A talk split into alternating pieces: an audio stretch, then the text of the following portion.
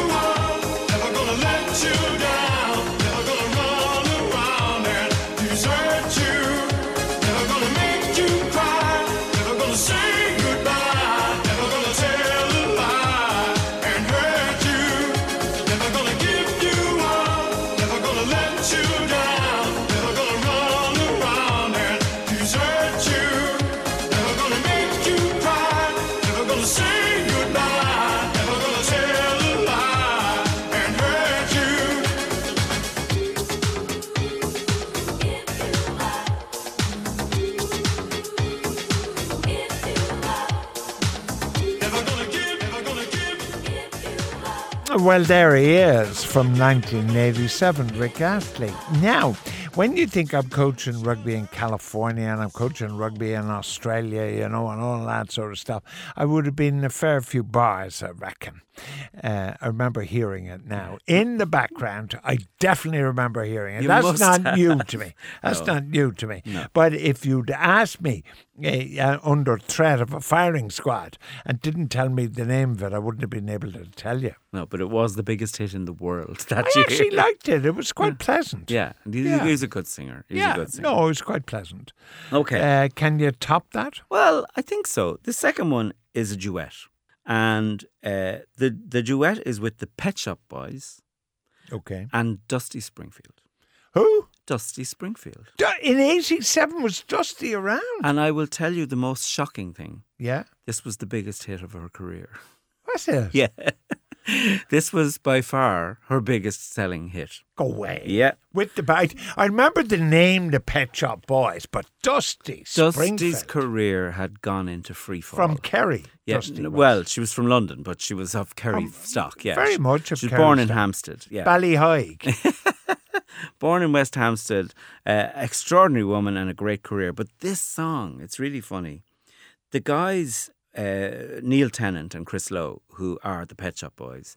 Neil Tennant was a journalist. And he was dying to be in the music business, and he wasn't a classic singer. He would, they were going to be synth pop. They were going to, you know, work with synthesizers, and they weren't going to be a regular band. But he was dying to break into music, and he knew that in order to break into music and dance music and big beat music, he needed to capture an American beat. And so the the producer he set his hat at was a guy called Bobby Orlando. And Neil Tennant would write the lyrics. Uh, no, no, Bobby Or that's Tony Orlando and Dawn. Okay. Knocked three times. This is different. This is Bobby Orlando. And Bobby Orlando was known as the pioneer of high energy. And high energy was just, just huge, sweeping the world disco music. Anyway, Neil Tennant gets a commission from Smash Hits, who he's writing for at the time, to go to New York to interview the police. And he reckons this is my chance to meet Bobby Orlando. He goes to New York. He takes him to Applejack's. Bobby Orlando agrees to meet him. They go to Applejack's. Now, I remember Applejack's. It was a little diner where we used to go for our lunch break. Only we were, this wasn't a franchise. no, now. no, Yeah. it was just on 55th and Broadway. Okay. And that's where we'd go for lunch when we were shooting MTUSA. That's where we'd go and have our, our lunch break. Okay. And he even remembers that at the time he had the cheeseburger and the carrot cake. And I remembered them because it was famous for them. But anyway, the career started because Bobby Orlando liked what he heard, the demos, agreed to work with these boys. These boys, the Pet Shop Boys, became the biggest dance sensation. They'd had four number ones. They were at the height of their career, and Neil Tennant practically had a shrine at home to Dusty Springfield. And he Yeah. wrote this song to say, Dusty, can I work with you? And Dusty heard the song. And said- Dusty is out of work. at the time, well. she couldn't get arrested. She All right. couldn't get arrested. Okay, And okay. the next thing, she goes into studio and she sings, What Have I Done to Deserve This? And that was the song. And it's a very ironic song because it's not just about how life can deal you a bad hand, but it's how love can deal you a bad hand. Okay. And so there is a whole double meaning in this song. And as a result, this completely revitalized Dusty's career. And the guys got her a deal. She got another, she had no recording deal at the time. She got an album deal. She ended up having two more massive hits that the guy, the guys wrote for her. Um, and one of them was uh, the theme music for the movie Scandal about the affair, the, the Profumo affair. Right. Do you remember that? So I've heard two very well. there you go. So Yeah, Christine Keeler and Mandy Rice that's Davies. the one. That's the one. So And Simon Ward, the osteopath. yes, and nothing has been proved. Was the was the big All right. So this Nothing has is the Pet Shop Boys. Dusty Springfield from Ballyhige in Kerry, formerly of the Springfields, uh, now in What Have I Done to Deserve This? From 1987. I love it.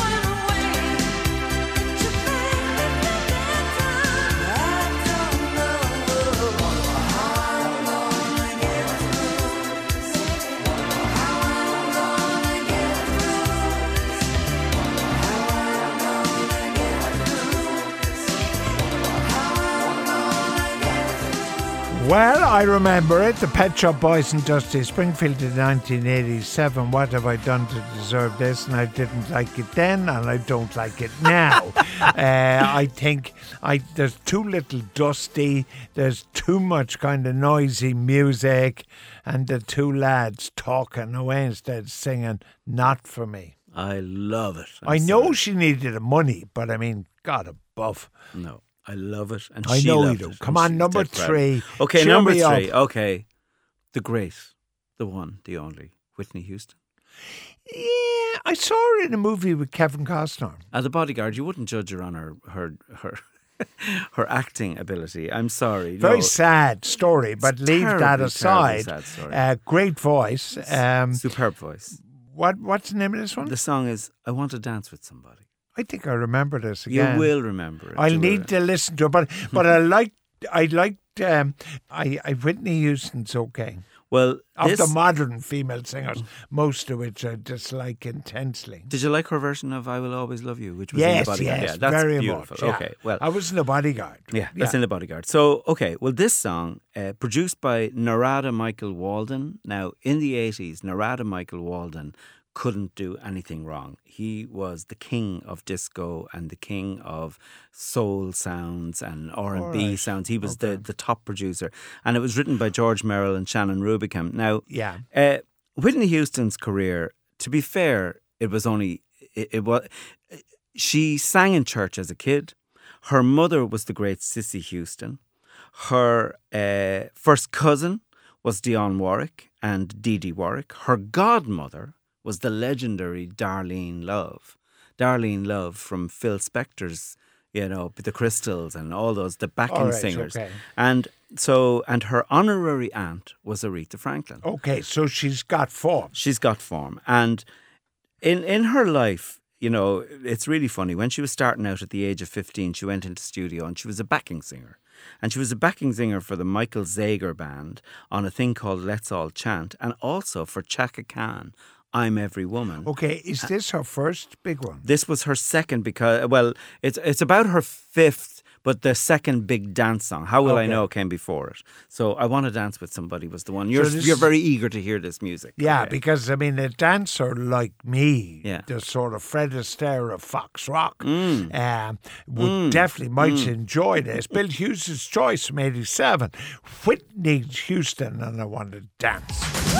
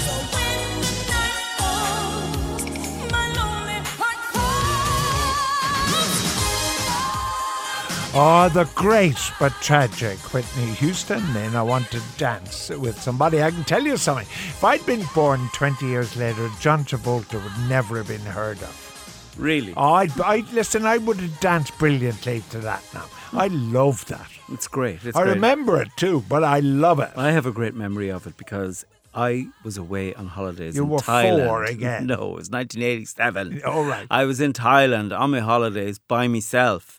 And Oh. I was in a tuk tuk, and he was going so fast he frightened the living daylights out of me. So I had my little Sony Walkman, and I had Whitney in the Sony Walkman, and I put it on, and I put it on full volume, and I closed my eyes and held on for dear life, listening to that. As we got to the, I wanted to go to the big, the Jade uh, temple where the Jade Buddha was, but he was. I, I thought I was going to die on the When way. I went to Thailand, I didn't go to any Buddhas. Um, what's your final choice? My final choice, one of the great female singers of the 80s, We've uh, just the had 70s. one. Oh, yeah, well, we've got another one. This is a rock singer. This is a woman called Grace Slick. Never And heard of her. Grace Slick. Definitely never heard of her. Grace Slick was the lead female. Nobody's ever heard of Jefferson Airplane, Jefferson Starship, and Starship. Starship is the name of the band. The song is Nothing's Gonna Stop Us Now. And this, when Rick Astley was the number one best selling single in the world in 1987, this was the number two best selling single Just in go- the world in 1987. I just go back because I wasn't listening too carefully because I'd never heard of Jennifer Slick. No, Je- Grace. Slick. Grace Slick. Uh, What band? She was Jefferson Airplane, Jefferson Starship, and Starship. She was in three, three bands. bands. Yeah. And each Different of them had huge careers. Huge careers. Okay. And so, she sold gazillions of records. She was a style icon. She was she had a solo career as well, Grace Slick, but she has a big voice. And she sang with Mickey Thomas in this band called Starship. And they had this huge Nothing's Gonna Stop Us Now. The song was written by Albert Hammond, who we've talked about before on the show, and the great Diane Warren. Diane Warren's a really interesting songwriter because at one stage in her in, in her life, uh, in the history of Billboard, she had seven songs, all by different artists, in the top 20. She was the most prolific uh, songwriter. Prolific. It sounds good, Jim. But Grace Slick had a tremendous career, uh, starting as a solo artist all the way from the mid 60s to the mid 90s. She had a 30 year career, Grace Slick. So when you hear her, you probably only heard her as a member of a band. But Grace Slick to me meant something because she was this fearsome woman with fearsome shoulder pads, fearsome haircuts, stunning face, and very rocky, very in your face. and what's the name of the song? the name of the song is N- Nothing's Gonna Stop Us Now. Think I know this. How- do. Is there a way I'd know this? You'd or know has it an bec- association? Do you remember something? the Walk of Life with uh, Yeah. uh, Dire Straits? This would have been up there with that in terms of sport video, people saying nothing's going to stop us now. Yeah. I saw a movie. I think your man McCarthy was in oh, it. yeah, it's called was- Mannequin. Yeah, Yeah. he was one of the the pack. He was the Brat Pack. Yeah, And- McCarthy was Uh, his uh, name. Andrew C. McCarthy. Andrew McCarthy, and, and- then he kind of disappeared. He did, and this song was nominated for Best Song at the Oscars that year. yeah, I knew, I knew it, I knew, but I never heard of Jennifer Slick. Jack then- Grace Slick. Grace. Grace. All right, here's Jennifer or Grace. Take your choice. Slick, it's Starship. Nothing going to stop us now. Andrew McCarthy, if you're listening, I thought you were great in the movie.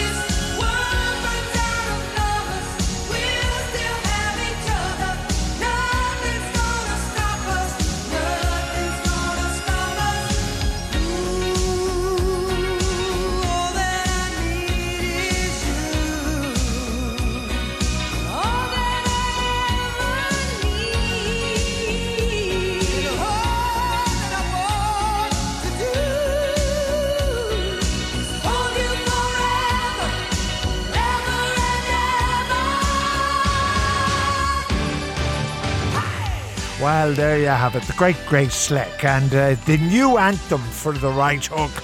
Nothing's gonna stop us now as we head in to the stratosphere of listenership numbers powered by Bill Hughes's extraordinary and encyclopedic knowledge of music every Thursday at this time with the essential songs of 1987 tonight. Why don't we do 1932 next week? No. Yeah, if